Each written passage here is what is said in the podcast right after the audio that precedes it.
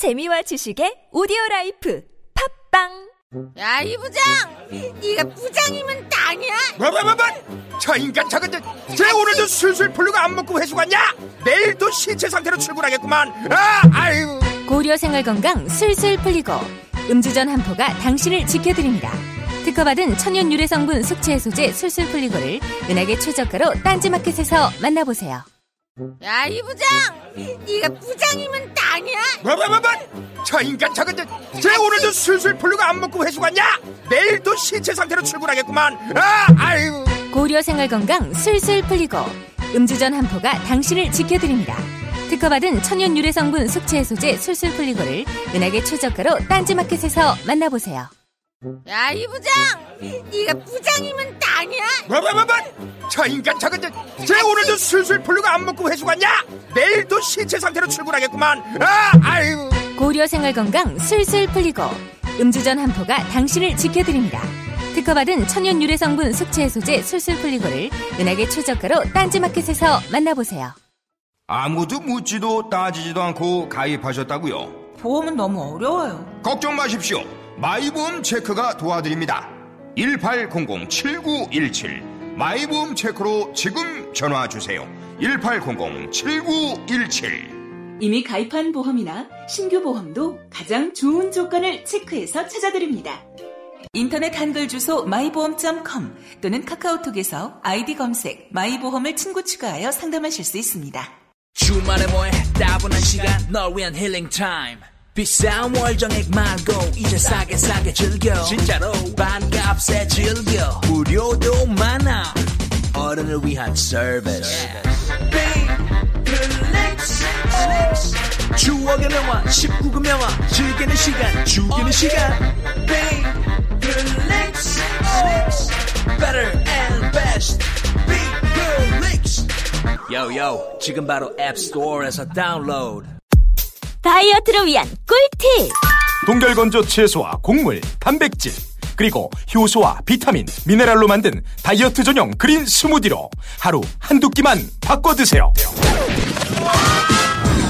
비타샵 그린 스무디 다이어트 1522-6648 1522-6648 혹은 비타샵을 검색해 주세요.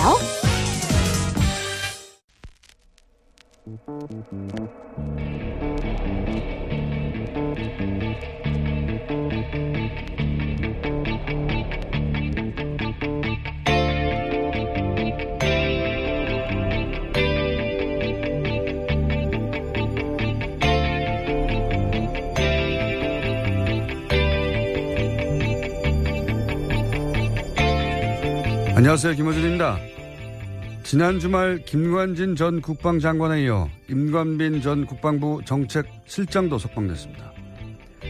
김관진 전 장관이 구속 적부심 청구한 이후 조중동을 필두로 한 보수 매체에서 김관진은 북한이 가장 무서워하는 참 군인이라는 바보 같은 논리를 서로 복사해가며 반복했었죠. 구속 적부심으로 석방될 리가 없는데 왜 이렇게까지 구명 기사를 쓰나 했었습니다. 아니었습니다. 그들은 그들의 파트를 열심히 수행하고 있었던 거죠. 몇몇 매체는 이 석방을 법원과 검찰의 갈등이라는 프레임으로 보도합니다. 아니죠. 제발 그렇게 봐주기를 원하는 거겠죠. 군이 군의 기밀 조직을 통해 대선에 개입한 사건이자 전직 대통령과 직접 연결되는 사건의 핵심 책임자들을 그냥 풀어준 겁니다. 이 사건은 검찰과 법원의 법리가 부딪힌 게 아니라 법을 통해 세우려는 새로운 질서와 그 새로운 작동을 막아 막아선 과거 세력의 힘이 부딪힌 거죠. 역사는 이런 힘을 반동이라고 합니다. 반동의 성공은 구체제의 부활이죠. 김원준 생각이었습니다.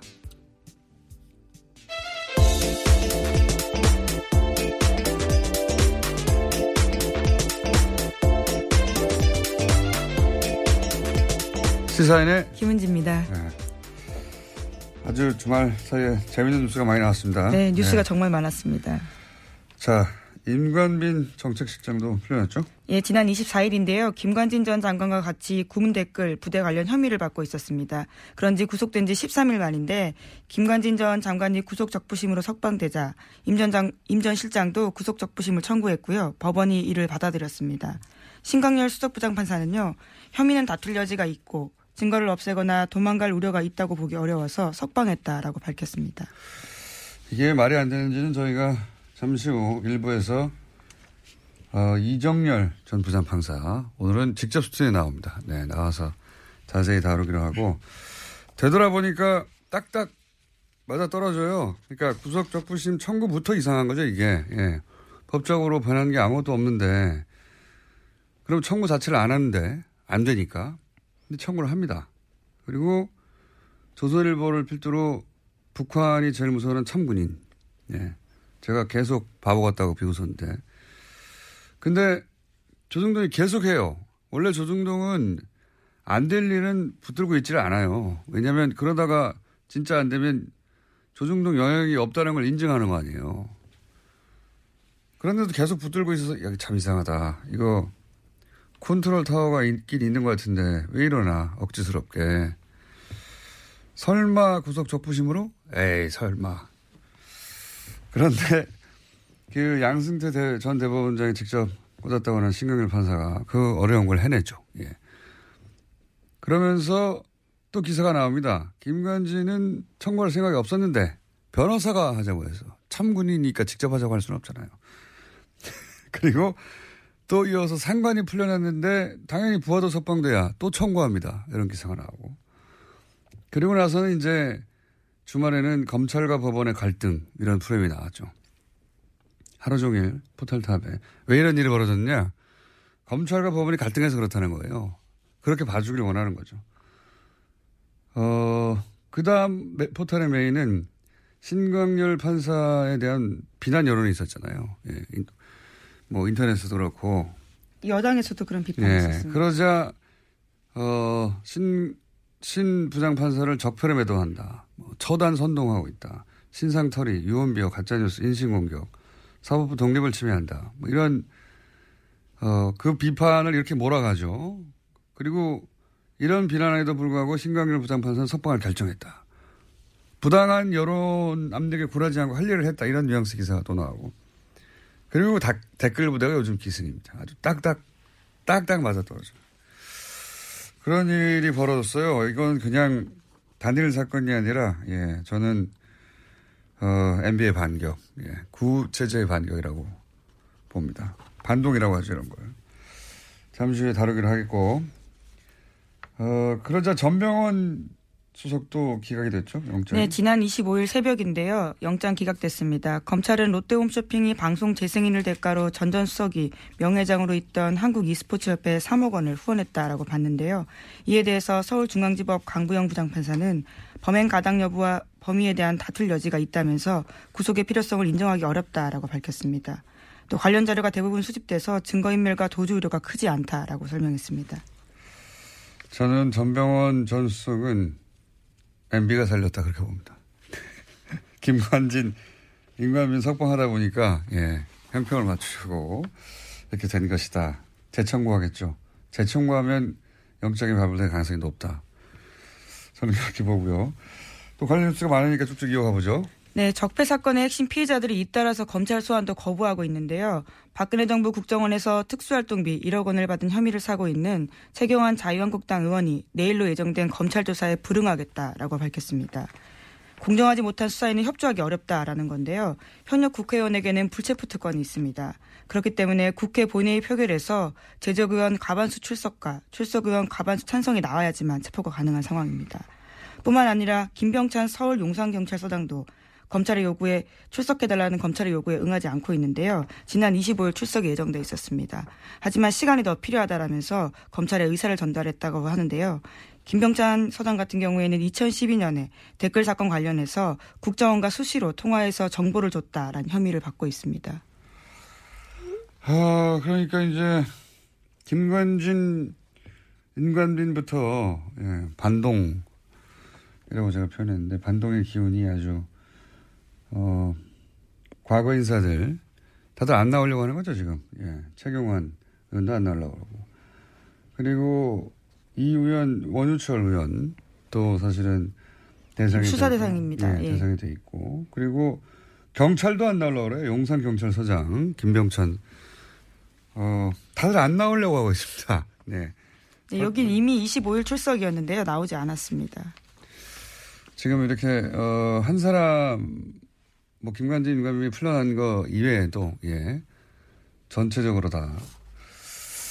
어, 이런 거대한 움직임이 있다 현재. 네, 네. 어, 긴장이 필요하다. 네. 제가 보기엔 다시 한번. 큰 싸움이 시작되려고 한다. 예. 저는 그렇게 봅니다. 다음 뉴스는요?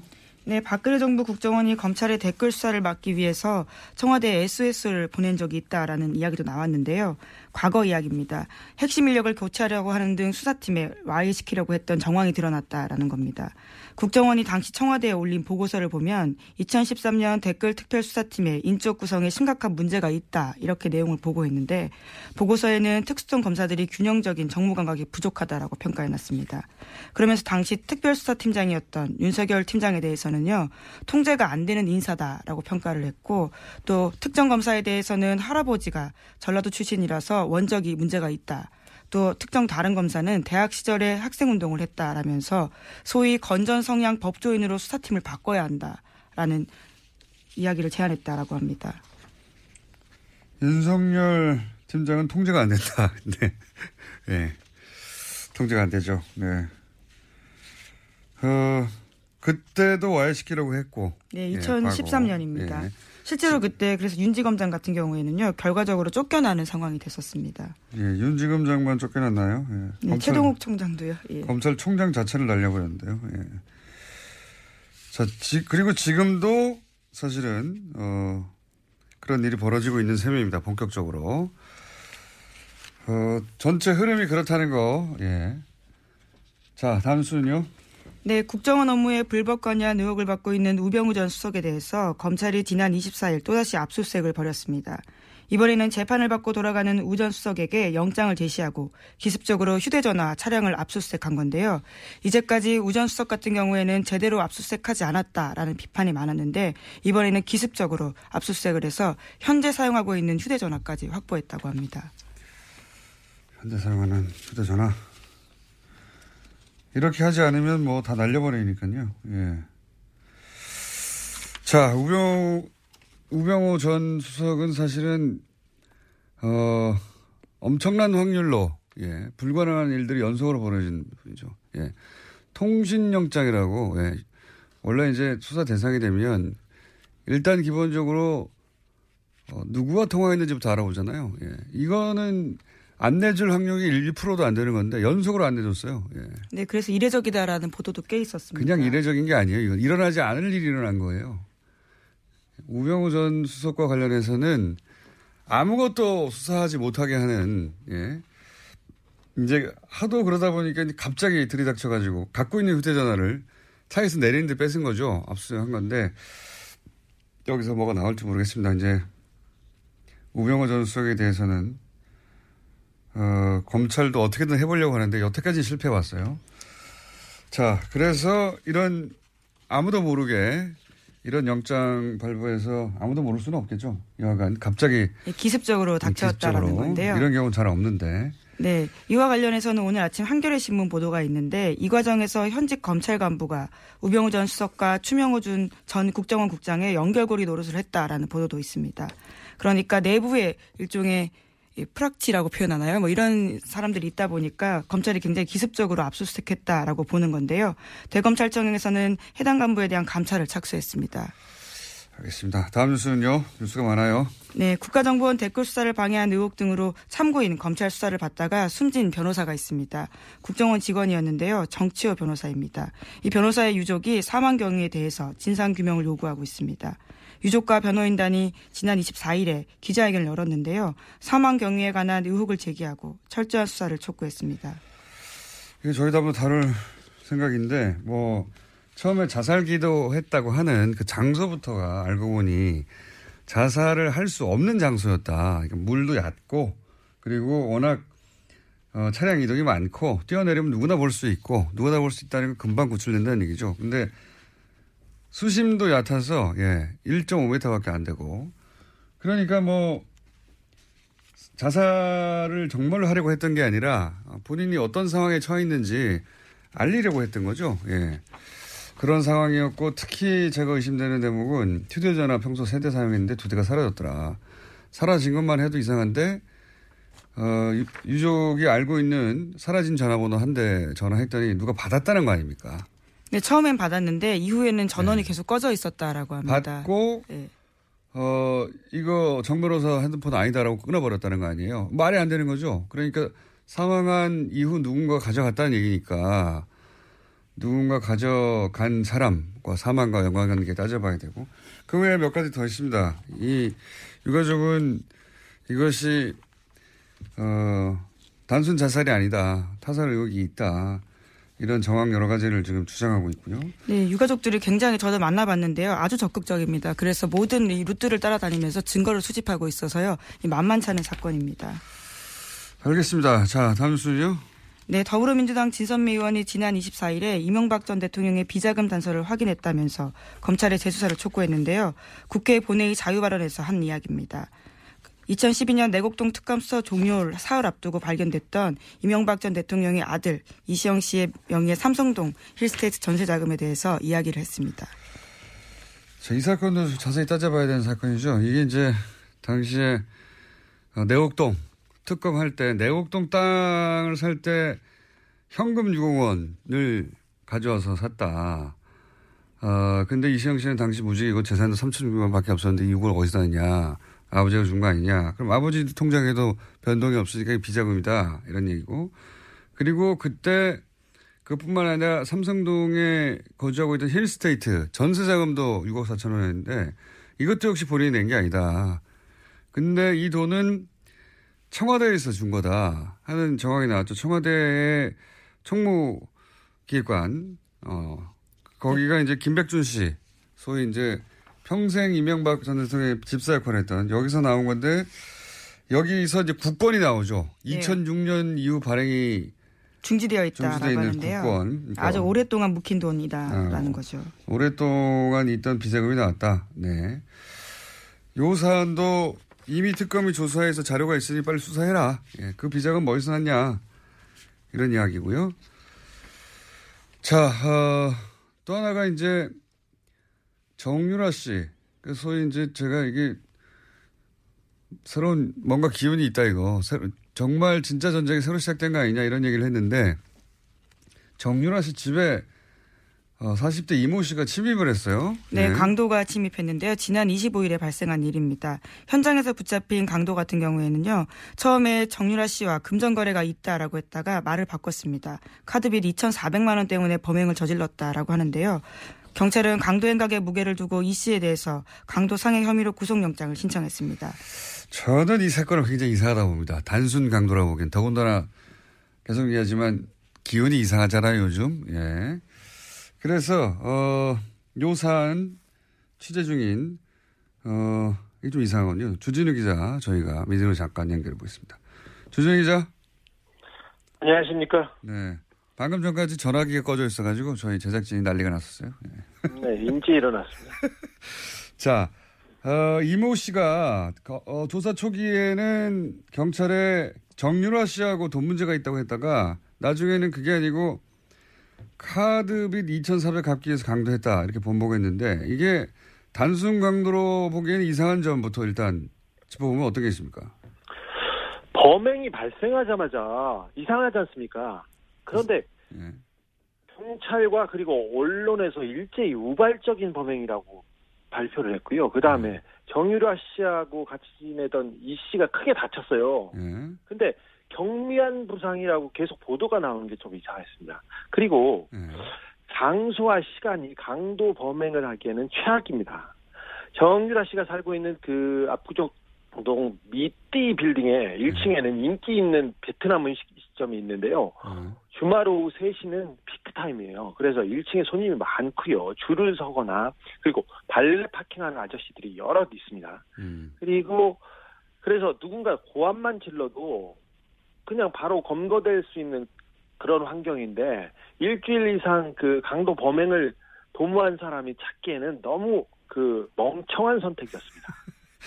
일단 기본적으로 오후 3시 사람이 드글드글하는 곳에 어, 대낮에 강도를 하러 간다는 게 이상하고 그리고 이게 이제 강도라는 건 침입 목적이 아니라 돈을 뺏어서 도주가 목적이에요. 도주. 도주객이 그렇죠. 예, 도주객이 시, 어, 수립이 돼야 되는데 침입할 때부터 이미 수희 아저씨하고 마주쳤다는 것은 얼굴이 다 노출되는 거잖아요. 그죠? 네, 그 이게 도주하기에는 굉장히 어려운 그 빌딩이에요. 정유라 씨 집은 지하 1층하고 1층에서 출입구에 그 카드를 떼 이렇게 대고 올라가야 되는데요. 음. 어, 지하 1층에서 1층에 저기 경비 아저씨가 있어요. 네. 아까 말했듯이 1층에는 발레 아저씨, 아저씨들이 덩치 큰 아저씨들이 많습니다, 거기에. 네. 근데, 그래서 지하 1층에 가서, 아, 택배 왔어요. 그리고 경비원을 일단 협박해가지고요. 네.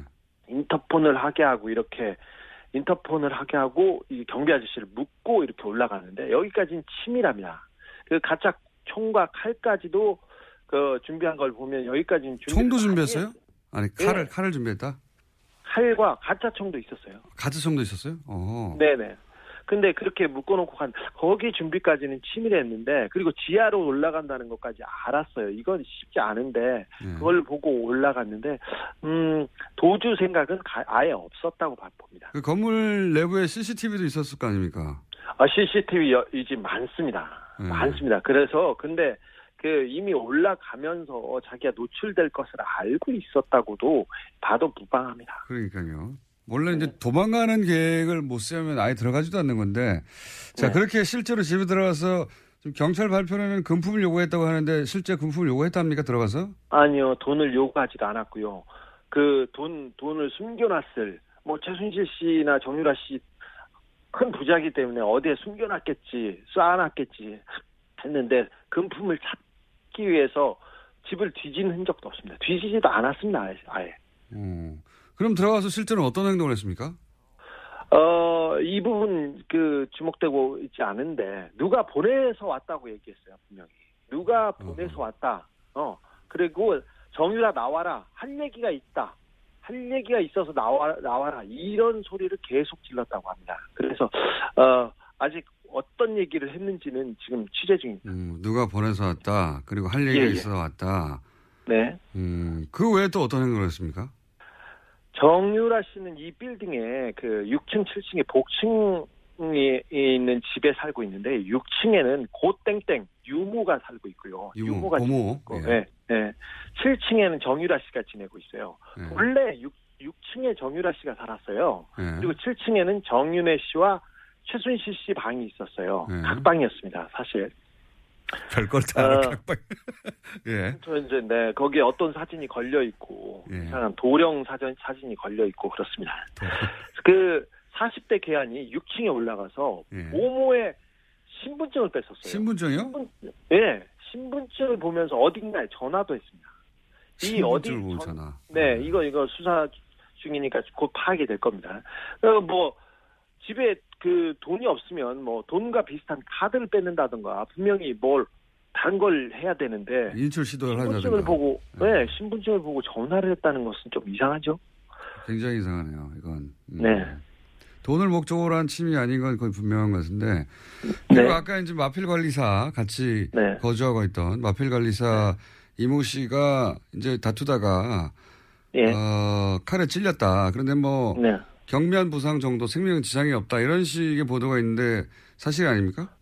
그것도 사실 아닙니다. 그 6층에서 좀 소란이 있고 그러니까 7층에서 이제 이모 씨가 나왔어요. 예. 근데 어, 마필 관리사 이, 이 씨한테는 너하고는 감정이 없다. 어, 찌르고 난 다음에도 너한테는 미안하게 생각한다. 이런 식으로 얘기를 했어요. 음. 그리고는, 어, 저, 너, 너한테 볼 일 없으니까 저기 정유라 나와라. 정유라 나와라 음. 이렇게 계속 얘기하고 그리고 다른 거를 찾았습니다. 볼 일이 없다. 네. 음. 다른 볼 일이 있다는 이야기네요. 네네. 어, 돈이 돈도 아니었고 다른 볼 일이 네. 있다.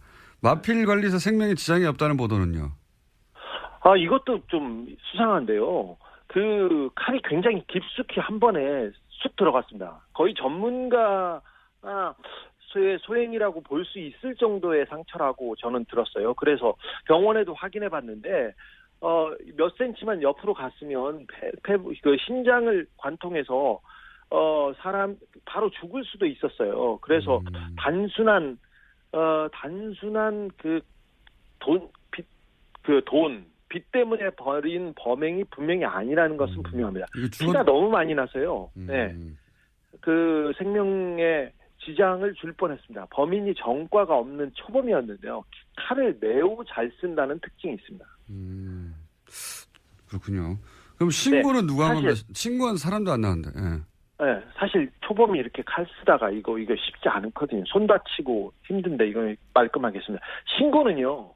괴한이 소란을 피우고 이 씨하고 격투가 벌어졌지 않습니까? 그래서 음. 정유라 씨가 아이하고 이렇게 방의 문을 가- 잠그고 방 문을 붙들어 잡고 있으면서 전화를 했습니다. 어허, 정유라 정유라 씨가 씨. 지금 누가 신고했는지 보도가 안 돼가지고. 그러면 네. 정유라 씨 정도면 굉장히 중요한 적인데 경찰이 건물을 감시하고 신변 보호하고 있지 않았나요? 사실 경찰 한 명이 보호하고 있었습니다. 근데 그 이모 씨가 이 부분도 따돌리고 들어갔습니다. 심상치 않네요. 그러면 마지막 질문인데 이게 돈도 목적이 아니고 무슨 할 말이 있어 왔다. 신분증을 뺏어서 어디론가 전화했다. 종합적으로 볼 때 따로 볼 일이 있었다고 했던 그 볼 일은 뭐라고 지금 아직 취재 중이긴 하겠지만 예, 네, 이거 뭐라고 봅니까? 파악? 중인데 사실 박근혜 최순실 씨 주변에서는 이런 일이 많이 있습니다. 누가 죽거나 다치거나 그리고 뭐 정유라 씨, 장시호 씨가 뭐 누구 사람을 만난다던가 남자를 만나면 조폭을 보내는 경우도 특별한 일은 아니니까요. 근데 이 사건에서는 의심해볼 의심해 볼 정황이 너무 많습니다. 특별히 정유라는 박근혜, 최순실, 이재용에게 가장 중요한 증인입니다. 특별히 박근혜와 이재용 씨의 뇌물 사건이에요. 뇌물의 실질적인 증거 있지 않습니까, 이분이. 그래서 지난 재판에서 이들에게 불리한 증인을 해가지고 이재용 씨, 이재용 부회장한테 유죄를 받는 결정적인 증거가 되- 되기도 됐으니까요. 사실 정유라 씨가 겁을 먹거나 아니면 다른 증인이 그 겁을 먹고 입을 다물라고 메시지를 보내기에는 이보다 더 좋은 상황이 없습니다.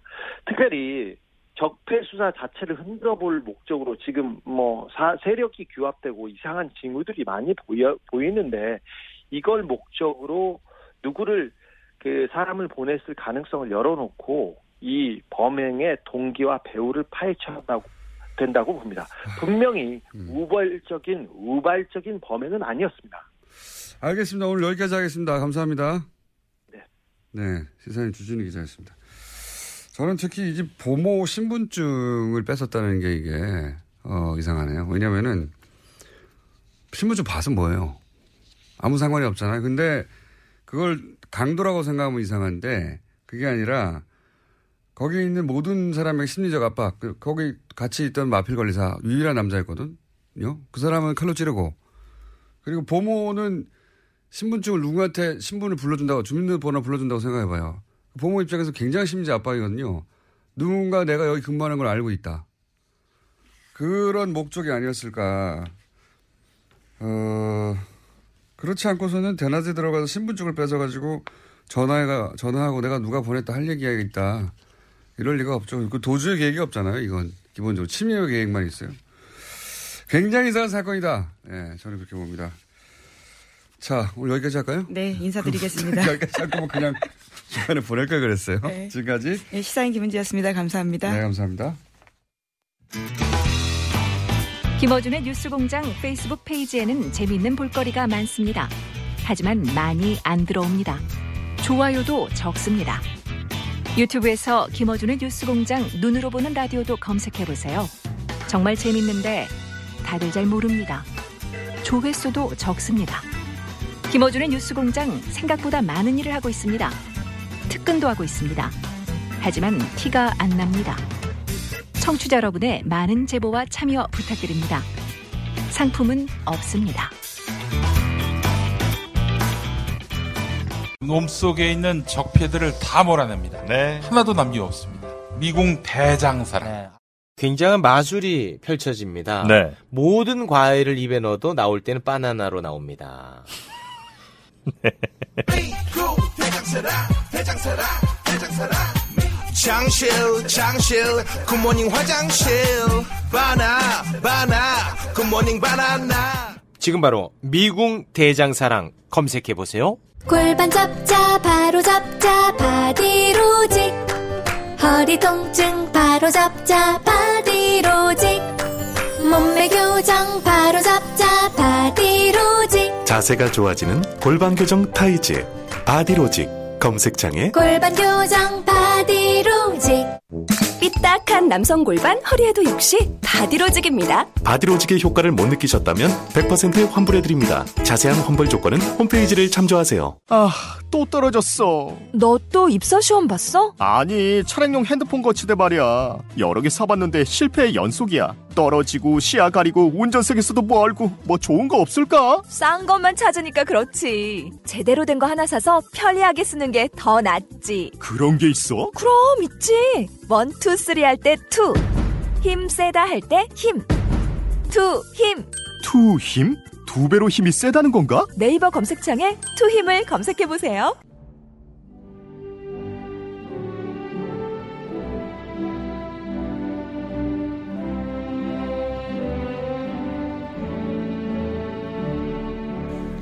지내는 국민 여러분 안녕하십니까 여러분의 귀염둥이 MB 인사 올리겠습니다 국민 여러분 우리나라는 지금 여러모로 위기를 맞고 있습니다 안보는 니트럽고 경제는 어렵고 정치는 혼란하고 심지어는 법까지도 막 고무줄매로 왔다 갔다 하고 있습니다 저는 전직 대통령으로서 지금 이 상황이 좀 심히 걱정되는 상황이다. 그런 확신을 마저는 가지고 있는 겁니다. 그까지만 우리가 누굽니까? 어려울수록 강해지는 민족 아닙니까? 이럴 때일수록 아래위가 똘똘 뭉쳤어.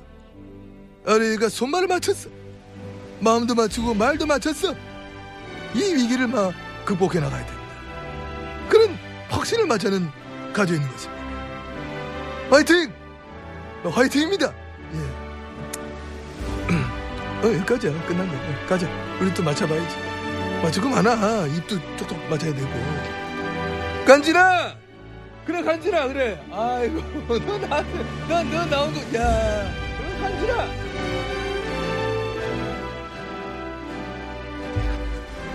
자, 어, 오늘 건 약간 실패인 것 같죠? 김관진 전 장관, 임관빈 전 실장 모두 석방이 됐습니다. 어, 이 사건 저희가 뉴스공장 전속 영장 해설 판사 법무법인 동안의 변호사 아니고 사무장 그리고 영장 전담 판사를 실제로 해본 경력을 가진 이정열 전 부장판사 오늘은 스튜디오에 직접 나오셨습니다. 안녕하십니까? 네, 안녕하십니까? 아니 어떻게 스튜디오에 직접 나오겠다고 하셨어요? 아 이게 저 처음에 공장장님도 서두에서 말씀하셨지만은 좀 이상합니다. 지금 상황이 되게 매우 이상한 상황입니다. 매우 예.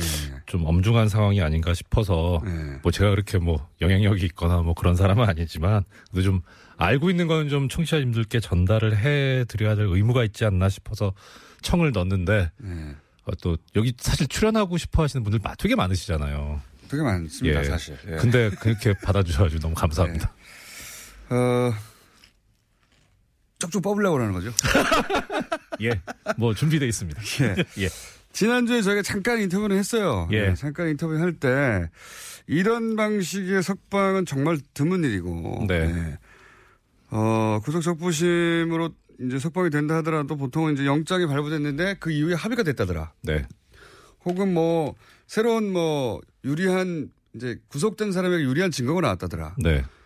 그럴 경우에나 되는 건데 지금 네. 아무 일도 없는데 아무 일도 없는데 갑자기 석방이 연속으로 돼버렸어요. 그래서 네. 이게 하나도 이상한데 연속으로 된 거 이게 진짜 법리적으로 설명을 시도할 수는 있으나 이 정도 되면 법리 이상의 것이 있다.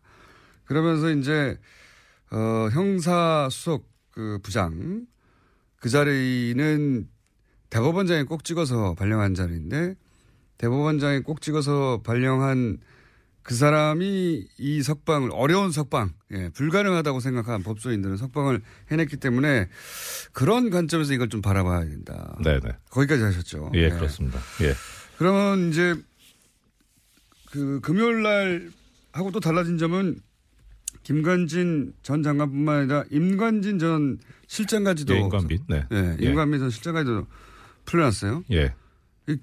이 더더욱 이상한 거죠. 어마어마하게 이상한 거죠. 그렇죠. 예. 네. 이거- 그 조금 전에 이제 공장장님 말씀하셨던 대로 구속적 부심이 사정 변경이라고 하는데 유리한 뭐 유리하게 이제 변경이 된 아, 벼, 그 법조계에서는 사정 변경이라고 예, 합니까? 사정이 변경되었다는 거죠.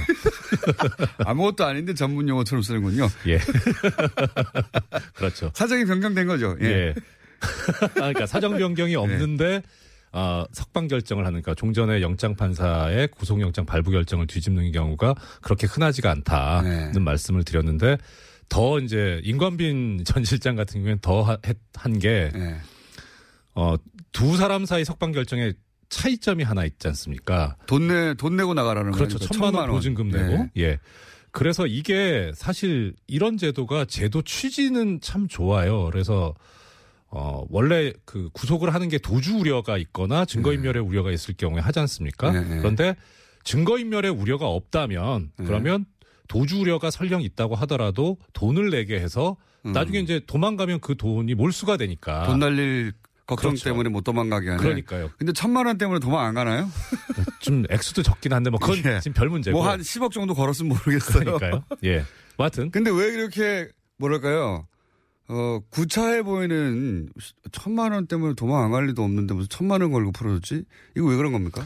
그러니까 일단 제 생각에는 이건 추측인데 당초에 김관진 전 장관에 대한 석방까지는 염두에 뒀던 것 같아요. 예. 그런데 그 다음에 이제 임관빈 전 실장이 해- 또 청구를 하니까 예.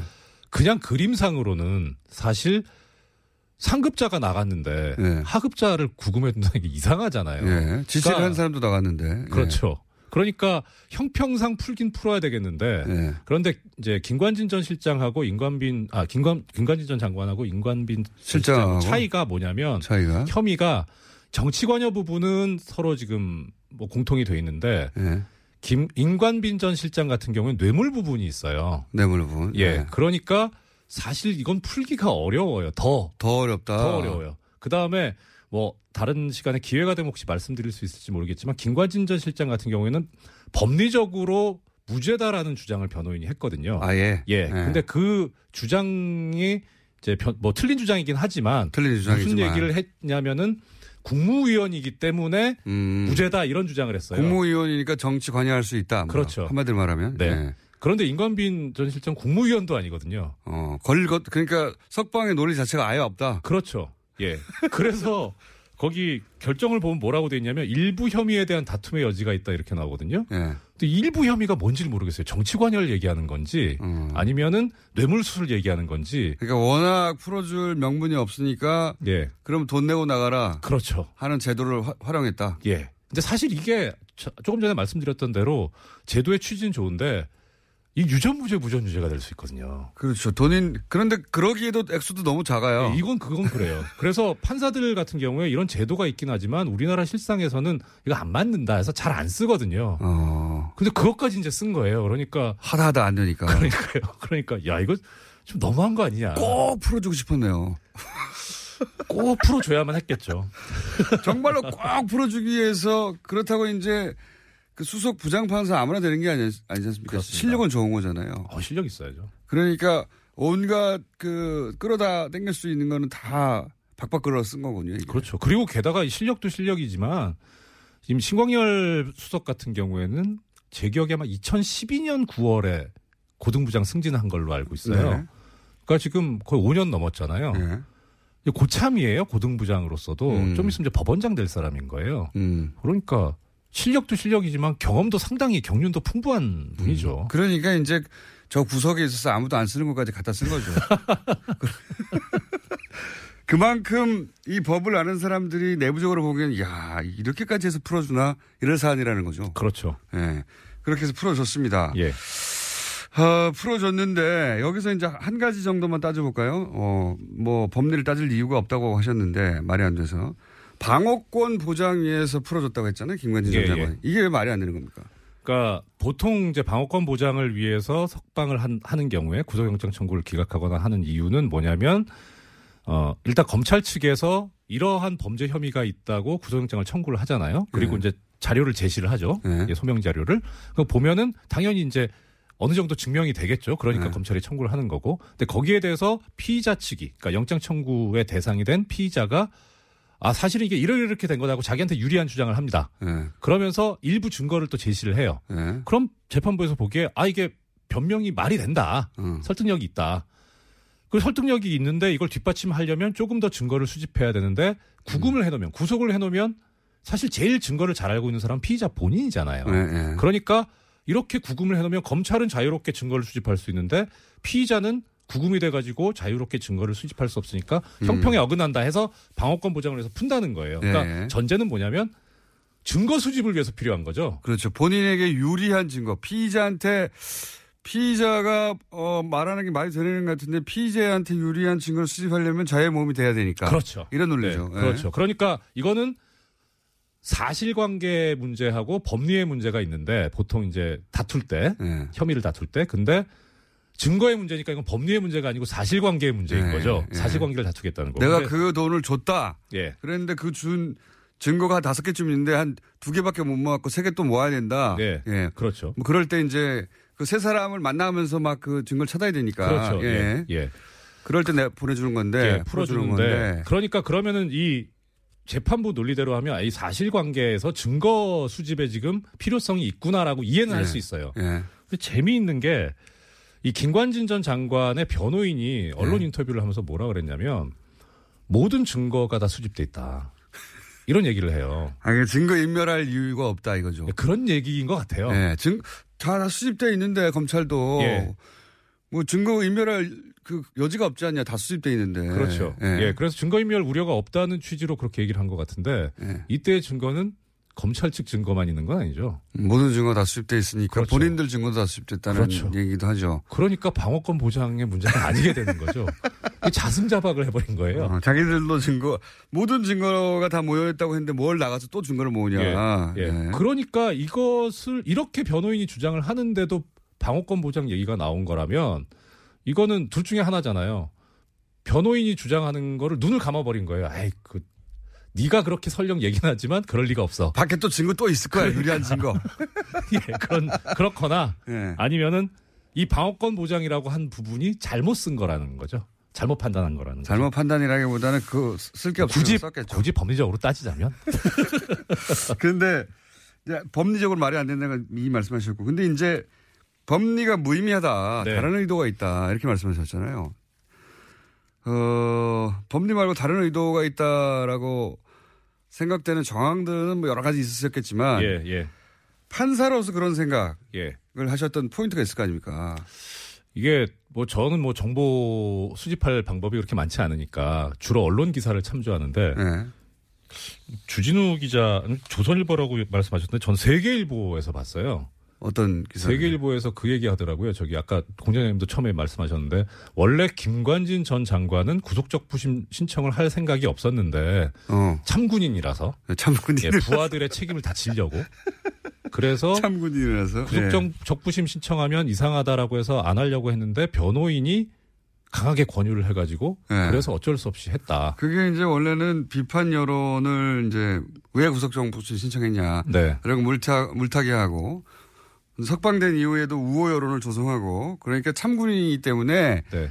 안 하려고 안 하려고 했는데 할 수 없이 변호인이 시켜가지고 예. 했다. 네. 이렇게 이제 어, 말아주는 기사인데. 예. 그러니까 그게 뭐 김관진 전 장관이 참군인일 수는 있겠죠. 예. 전잘 모르겠어요. 그거는 뭐 아는 바 없고. 주진은 참치군인이라고 합니다만. 참 일단- 정치군이라고. 일단 뭐 법률계 쪽에서 보자면 변호인이 얘기한 게 좀 눈길이 가는 거예요. 네, 법전의 관점에서 하면 네. 변호인이. 변호인이 그러니까 의뢰인이 나는 적부심 신청 안 하고 싶은데라고 했는데 변호인이 주장해가지고 적부심 음, 신청했다는 기사대로라면. 거예요. 예, 법무법인 발언이라고. 발언이죠. 예. 예. 그 유명한 비비케를 담당했던. 그렇죠. 그 대표 변호사 이명박 전 대통령과 아주 밀접한 관련이 있는. 예. 이명박 전 대통령 시절에 비약적으로 발전한. 예. 네. 뭐 하여튼 그건 그렇고 예, 하여튼 발언해서 예. 그렇게 안 한다고 했는데 신청했다. 신청했어요. 그러면 보통 이제 일반적으로 뭐 변호사 전 변호사는 아니지만 보통 변호사가 의뢰인이- 못 되신 거죠. 그 지금 사무장에 머물러 계신 거죠. 논점에서 벗어났습니다. 그 일반적으로 예. 의뢰인이 원하지 않는데 변호사가 하자고 하면 하면 예. 나중에 안 되면 어떻게 합니까? 책임 때문에 뭐- 못합니다. 못 하죠. 예, 원래. 그러니까 의, 의뢰인이 하자고 해도 변호사가 보기 아 이거 안될것 말립니다. 말리거든요. 근데 아, 그럼 안 된다고 예, 말립니다. 이거 해봐야 괜히 저기 예. 역효과만 납니다. 이러고 말리는데 예. 오히려 이 근데 이, 이 경우에는 희한한 게 이 구속적 부심이 보통 뭐 잘 받아들여지는 거라면 또 그럴 수도 있어요. 이거 한번 해볼 만합니다 하는데 원래도 안 받아들여져요. 안 받아들여져요. 근데 그걸 하자고 해요 변호인이. 게다가 이렇게 중요한 사건을 더더욱 안 받아주는데. 그러니까. 그걸 막 해요. 그러니까 이거 뭔가 이게 음. 뭐 그런 소문도 들었어요 법조계 내에서 이거 아니 이거 뭐 저는 농담이라고 생각하는데 신광열 부장하고 강훈 대표 변호사하고 둘이 통화 기록을 좀 까봐야 되는 거 아니냐. 근데 이건 좀 아. 심하고 법무부인 발언하고 예. 신강렬 부장판사하고 서로 통화한 거 아니냐. 뭐 예. 이건 저는 아니라고 봅니다. 예, 그건, 그건 너무 예, 심한 것 그렇게 같고. 그런 방식 유치하게 하진 않았다고 봐요, 저는. 예. 근데 적어도 최소한 이거 청구하면 가능성이 있다. 예. 라고 하는 어떤 뭔가 상당한 시그- 근거를 그렇죠. 가지고 있다는 뭔가 거죠. 시그널이 있었으니까 했겠죠. 그렇죠. 예. 그렇지 않으면은 뭐 법- 법무법인 발언 측에서 그 책임을 감수하면서 뭐 하려고 하겠습니까? 변호사들은 대단히 보수적입니다. 이럴 때. 그렇죠. 안 되는 걸 했다가 괜히 손해 날 일을 아마도 피의자가 하자고 하자고 해도 안 된다고 안 된다고 말리는 게 정상인데 네. 안 한다고 안 한다고 하는 걸 끝까지 하게 했다고 하면 믿는 구석이 있어요. 그러니까요. 믿는 구석. 그러니까 어 이건 좀 이상하다. 뭔가 있다. 는 생각이 들어요. 음. 그때부터 그러니까. 이상하다고 생각하셨군요. 예. 야, 이거는 안 될 일인데 왜 변호사들이 먼저 나서서 했단 말인가. 그러니까요. 게다가 이어서 또 임관민 실장은 그런 기사가 나왔거든요. 중간에. 예. 아니 지시한 사람이 나갔으면 이제 그러면 부하도 나가야 되는 거 아니냐. 이걸 예. 이 기사의 톤은 어 내가. 예. 내가 싫지만 예. 신청해가지고 만약에 석방이 되면 그 석방을 근거로 부하도 풀려날 수 있지 않겠습니까? 라고 권유했다고. 그 얘기도 참군이. 나와요. 예, 그 얘기도. 기사에 나와요. 예. 그러니까 아, 곧 임금미도 신청하겠구나. 예. 두 사람을 풀어주는 논리를 그렇게 연결했구나. 하고 예. 딱 눈치를 챌 수밖에 없는. 그렇죠. 그렇죠? 그 세계일보 그 기사가 저는 너무 마음에 들더라고요. 그래서 이- 임관, 김관진 전 장관이 참군인이라고 쓴 논조인데 아 이거 뭔가 지금 얘기가 있었다는 소리고. 그러니까요. 자기들끼리 다 얘기가 됐고 아, 요거 먼저 석방하고 그다음에 후, 부하를 석방하는 거구나. 예. 부하 석방은 너무 말이 안 되니까 돈으로 돈으로 돈 천만 원 내고 나는 걸로 풀어줬구나. 저는 뭐 그 신광열 부장판사의 성향만 막연히 믿고 변호사가 배팅했다고 보지는 않습니다. 그건 위험하죠, 사실. 예, 그건 말이 안 되는 것 같고 왜냐하면 뭐. 그 조정동 매체들이 사전 여론 조성 작업부터 쭉 했잖아요. 참군인 참군인 얼마나 많이 기사를 냈는지. 그래서 보다 큰 시나리오 아래서 이게 전체적으로 진행된 사건이 아니겠는가. 저는 이제 추정하지만 법조인이시니까. 어, 전 조심스럽죠. 예, 예. 법조인이시니까 어쨌든 기사에 나온 예. 어, 변호사가 먼저 하자고 했다더라. 라든가 아니면 어, 임관민까지 하자고 하더라. 그리고 곧이어 역시 되더라. 네. 그리고 천만 원 내고 풀, 풀어주는 희한한 방식. 예. 이런 경우 보셨어요? 아이씨, 먹겠습니까? 이게 욕 먹거든요. 저기 했다가. 법원 내에서도 욕 먹을 거 아니에요. 아, 그러니까 법에 있는 제도니까 사실 욕하기는 좀 그래요. 근데 잘 안 하니까 저 뭐 그런 수준이죠. 희한하다. 이런 정도죠. 판사들은 더 보수적이기 때문에 희한하네. 이런 정도. 그러면 그 찍어서 임, 그 신광열 어, 부장 판사를 양승태 대법원장 시절에 찍어서 임명한 소위 말해서 이제 오른팔 정도 되는 사람이다. 이런 찍어서 임명했다는 확실한 겁니까? 뭐 오른팔이라는 말씀 제가 드린 그건 아니고 주진우 기자의 표현이긴 예, 합니다. 찍어서라는 건 그건 당연히 근거가 있죠. 네. 그러니까 이게 뭐 이거 제가 그 뭐 찍어서 발령냈다라는 걸 가지고 30초 남았습니다. 그렇습니까? 예. 좋다. 그 최초 보도한 그 비난하는 그 얘기를 최초 보도한 문화일보 기사에도 그렇게 나와 있어요. 2006년 2월 2일자 기사인데 거기 보면 서울중앙지방법원 형사수석 부장판사로 신광열 부장이 간다라고 이렇게 그렇게 나와 있어요. 근데 인사 발령문이 그렇게 돼 있어요. 아예. 발령문이 딱 그 사람 이름을 예. 찍어서 예. 두리번씩 나오는 게 아니라 예, 그러니까 신광열 부장만 온 게 아니라 다른 수석 부장들 다 그래요. 찍어서 부장 판사는 네. 법무법인 동안 사무장 이정일 전부장 판사였습니다. 네, 고맙습니다.